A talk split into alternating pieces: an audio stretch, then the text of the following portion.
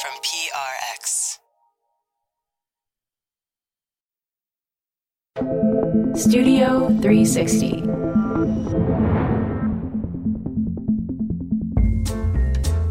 I am a big fan of illustration in magazines, newspapers, wherever.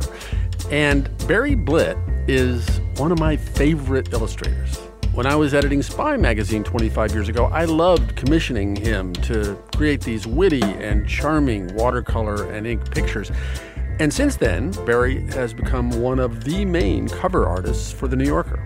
Even though Barry contributed to Spy and I was a New Yorker staff writer for a few years in the 90s, we'd never actually met. Since he's just published a beautiful coffee table book retrospective of his greatest hits, we decided that was a good pretext for finally getting together. Barry's from Canada, but he lives and works in a house in a bucolic little town in northwest Connecticut, about a two hour drive north of New York City turning off the highway, my producers and I drove down this winding dirt road through the woods. And at the top of a little hill is the home of Barry Blitt, which also happens to be the former home, back in the 1950s, of Arthur Miller. Hello, Barry Blitt. Kurt Andersen here. Nice to meet you. Nice to meet you. Please come in. Thank you. Past the kitchen and living room, Barry walked us to the back of his house.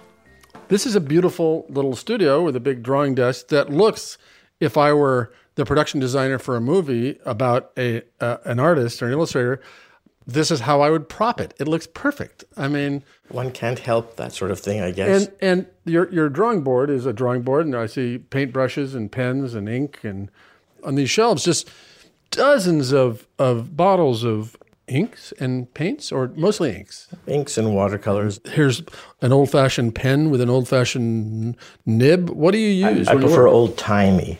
I use these guys to draw with. These are crow quill pens. They they really are old timey. So it's just a it's a it's a stick with a metal nib. That's the technical name for it, yes. Yeah. Stick with nib. Oh, and you really and you dip it in ink. yeah, you dip it in ink. after he finishes with the pen and ink, he usually goes over it in watercolor. And then once that dries, Barry scans it onto his computer and sends it off to the client.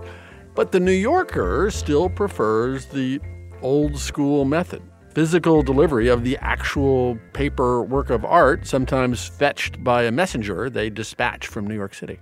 As the New Yorker has asked for more topical stuff, my deadlines have sometimes they're only a few hours. So I Is that right?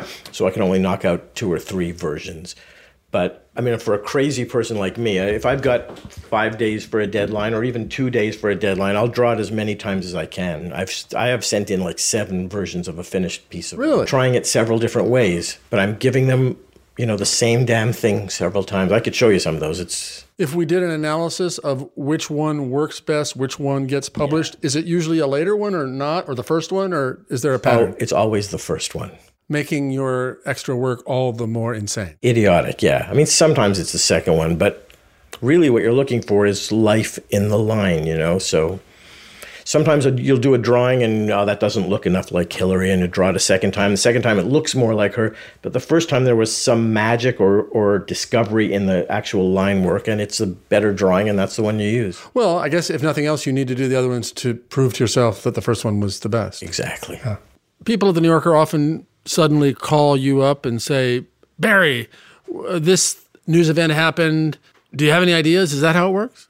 Well, I mean, I, I will pitch things without being called, but I think they call a number of artists when something happens and they want it to be featured on the cover, or somebody there's a mass email that goes out to a, a great many artists saying it would be really great to do something about Purim or whatever's going on. Yeah. And you did the, you do those beautiful Purim covers for the New Yorker, Right. day, don't you? I've done a lot of Purim covers and Hanukkah covers. Your your stuff is comic, but it's again one of the reasons I love it so much is it's often witty, it's dry, Right. Because that's just your comic sensibility. I guess it is, yeah. I mean, it's it's nice to get a laugh. Yeah. How specific or descriptive in assignments are they, the New Yorker, when when they come to you, or is it just like, oh, Trump did this, go cra- figure out something funny way to do that? Yeah, it's figure out something funny or figure out some way to, to, to depict this in an odd way if possible. a metaphor would be good. You reminded me when I walked in here today that back when I was uh, editing this magazine called Spy, we hired you. You did work for us. I? I did uh, David Mamet finger puppets. Yes, for, you did. One of my favorite all-time things. That was. I mean, who gets assignments like that? That was fantastic. It was a. There were several David Mamet scripts that were boiled down. I guess. Well, they, no, there was the, the, the, the not yet great playwright David Ives who did his versions of essentially Mamet plays boiled down to a minute. And then we said, "Oh, let's create a whole like little cardboard stage and and finger puppets that so theoretically people could cut those out and enact these." And and Barry Blitt, Right. the young Barry Blitt, did these. Right back when I was alive. Well, let's let's look at some of this work. Uh, now, this talk about this. Okay. Well, obviously, this has a spy connection. And all right, who who came up with short-fingered Vulgarian? We it was a joint uh, coinage. I know it's uh, got to come from somewhere. Uh, where, uh, where did it start? Graydon noticed that his fingers were short while we were starting to do Spy, and he profiled it for a magazine and said, "You got to see this guy, Donald Trump. His fingers are tiny for a big guy." And then once we were coming up with epithets, and we went through like a dozen before we hit on short-fingered Vulgarian, we said, "Yeah, short-fingered Vulgarian." Anyway, so this is a cover that this was is a sketch that became a cover for the New Yorker. Right. It was around the time when that started to rear its head again. I think it was Marco Rubio who Right. mentioned it. And I, I guess I was trying to think of a way to, to not just say he has small hands. I, I thought of a, of a palm chart. And that's what this is. Is Right. it's it's it's it's old fashioned, speaking of old timey, kind of palmistry readings of the lines on a hand. Right. His hand. You know, on his lifeline, he's saying he's going to live a long time, very healthy. And the line of intellect, eh, you know, extensive, continues on back of hand. So Which, which made me laugh out loud. And it's in as I think listeners will understand, in Donald Trumpian uh, right, patois Language, or language, yeah. It isn't enough, you know, to say he's fat or he orange. or orange. Right. It's nice to do something with it. Yeah, no, this was just it, you know it, it doesn't it, it doesn't say Donald Trump anywhere. It's just it's No. just a hand with stubby fingers and these and these Trumpian lines Right. explaining his heart line and his And your beautiful singing voice, you'd be surprised. Yeah, exactly. Um, let's look at the next picture you got here. If I kill you right now, uh-huh. in addition to that story being uh, probably pretty big in the newspapers, the, your obituary would early on mention this, which is to say, this is maybe the most well known picture you've ever made. you think I would get an obituary in the Times? Oh, I guarantee it. wow. It's almost worth it. So describe this uh, picture. This was called the politics of fear. Uh-huh. This was, I'm, I was still listening to Rush Limbaugh at the time, and I was hearing lots of terrorist fist bump. summer of 2008. I mean, there was just so much hatred in the air. It seemed like, and it seemed like a funny, I, funny way to just draw it all. And people were saying, oh, Barack Obama is friends with terrorists, meaning Bill Ayers and Bernardine Dohrn. And at the same time, there was supposedly some secret video of Michelle Exactly. Obama talking about Whitey. Exactly. All false, all fantasy. Right. And I, I scribbled out something like this, a black and white drawing of it. First, I had Barack Obama as a dressed like, I guess, like a terrorist, like a Muslim terrorist. I, uh, And and then he's with, and they're in the Oval Office, and then here's uh, Michelle. there's Michelle dressed like an Angela Davis type militant, I guess you would say. And there's the American flag. Well, except I don't know that Angela Davis ever wore an AK 47 and bandolier, which Michelle Obama is doing in this picture. probably not. And there's an American flag in the in the Fireplace. In the fireplace burning, and there's a uh, Osama bin Laden's photograph or painting hanging in the Oval Office, and there was even a Nazi plate that I had that that's come off. But That was there too. I mean, I really wanted to go over the top with this Yeah. thing. There it is. The idea being, it it was your version of all this crazy caricature of the Yeah, Obama. and that seemed to be enough. That seemed to be enough of a joke. It made me laugh, and and Francoise was, Francoise Mouly being Francoise the art Mouly the director of the New. Yorker. You know, God bless her, was gung ho. This is a this this will put the lie to all this stuff, and uh, to my amazement, you know, we were- I got the go ahead, you know, and I could hardly believe it. I, it it didn't seem like it was real that it would actually happen. Wa- Was there any concern by David Remnick or any the other editors there of, ooh, th- this might get us some backlash from the left? I'm sure there was some of that. Uh, This particular one, I remember I brought it. It was so late that I brought it in myself. To, uh, my son and I went into New York City, and I brought it to the magazine. And Francoise and I walked over to the production department, and the production guy's face when he looked at it, I mean, he turned white. And and uh, I, yeah, I, I did. I, I expected some kind of backlash, but not not as much of it as there No, was. and the, the thing is, it's an image that could run on a conservative magazine like the National Review or the or the uh, Weekly Standard. It would still be a joke, but it would be a joke coming from the right, saying, "Ah, this is what we think of Well, these yeah, people." Context is everything. I mean, Rush Limbaugh had it on his website with himself at an easel Oh, really? painting it. Yeah. Uh, talk about the reaction. The reaction was, I- I mean, it was instant. I was, I was high and I was playing music with a friend on a Sunday evening, and the magazine I think goes out to to the media on Sunday before it hits the newsstands on Monday. But Sunday evening, I started to get calls and emails about it. Huffington Post was the first. They asked me if I regretted it, and I was, uh, I, I don't know, it hasn't come out yet. Let me see if I regret it, and and. And then it was just everywhere. My e- email box filled up at a thousand. I think that's the uh, the maximum you can have in AOL. And it was just it was seemed to be all over the world. You're an AOL guy, by the way. I am still an AOL guy. I was paying for it until, Old-timey- a, old-timey until a few years ago. I realized you didn't have to pay for it. Oh, you're cute. You're like Thank a you. really old person.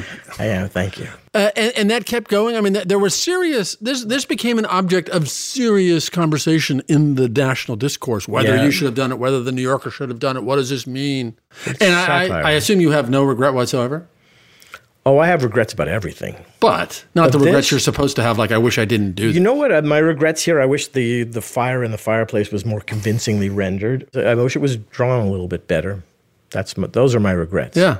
Yeah. It was, it was an interesting thing to live through. Yes. Uh, do you? What do you listen to as you're working?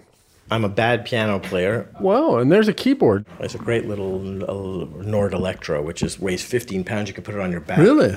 If you wanted to. It's it handsome as well. So It you is. you play that. I play that, and it's made uh, listening to music while I work difficult because you hear something and you want to play along with it. So And, and and I read, I believe in your book, in this glorious new book of yours, that you listen to Rush Limbaugh as well.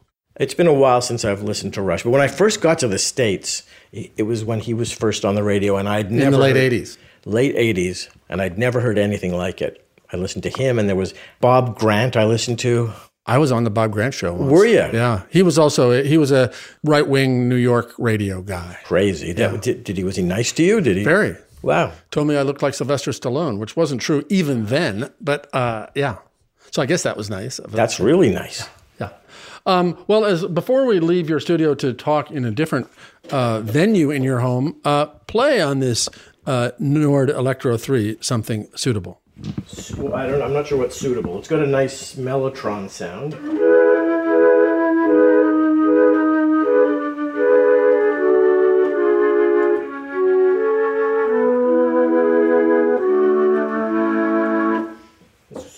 Sort of condensing. Take me down. You want to sing? Would you no, sing? no, Would no, you? no. Please Come on, no. Let's Please all no. sing. We got everybody. To...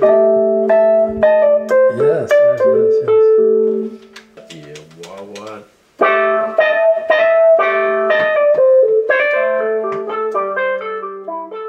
After our little jam session, we took a walk outside toward the woods. Apparently, Arthur Miller wrote "Death of a Salesman" in this shack back here. I would call it not a shack. I would call it a shed.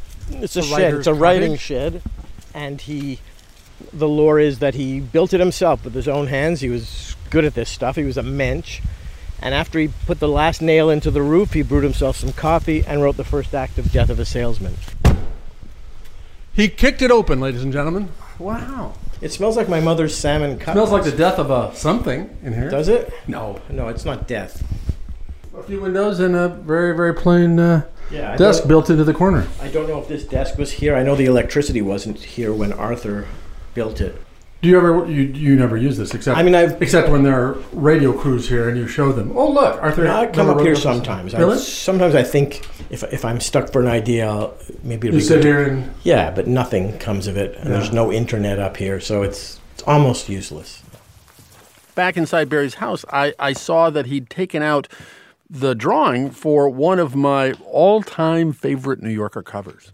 It's it's uh, Donald Trump Uh, I guess you did this after he was president, or This is a, a crazy one, sort of. I did it after the Iowa caucus, I think, when he lost unexpectedly to Ted Cruz, and it looked like it was over. Right. Any slight, Right. you know, whiff of loss with him, Right. it, It- seemed like it was over. Yes. And the picture is basically, it started to rain on him, and he's only catching wind of the fact that it's raining. He's got a little, one of his little paws, like palm upward, you know, feeling a drop on it, and his hair, you know, the architecture of his hair has all come down with the slightest bit of rain. He's like a sheepdog, and it's covered his face. So it's similar to the to the hand chart in a way, as I'm, you know, taking a cheap shot at at his, you know, his his physiognomy or whatever, and and uh, well, his his ridiculous hair and architecture being the correct word to describe how that's done each day or each hour, for all I know. I, I, and so it's just it's suddenly his hair is just as as it would be if it suddenly were I drenched guess in there water. probably should be some bald spots here. I think I, I was a little generous to him. I, I loved it. I, I just love this picture because it's mean, I suppose, but it's not savage. It's it's it's still kind of charming, and and it's one of those things.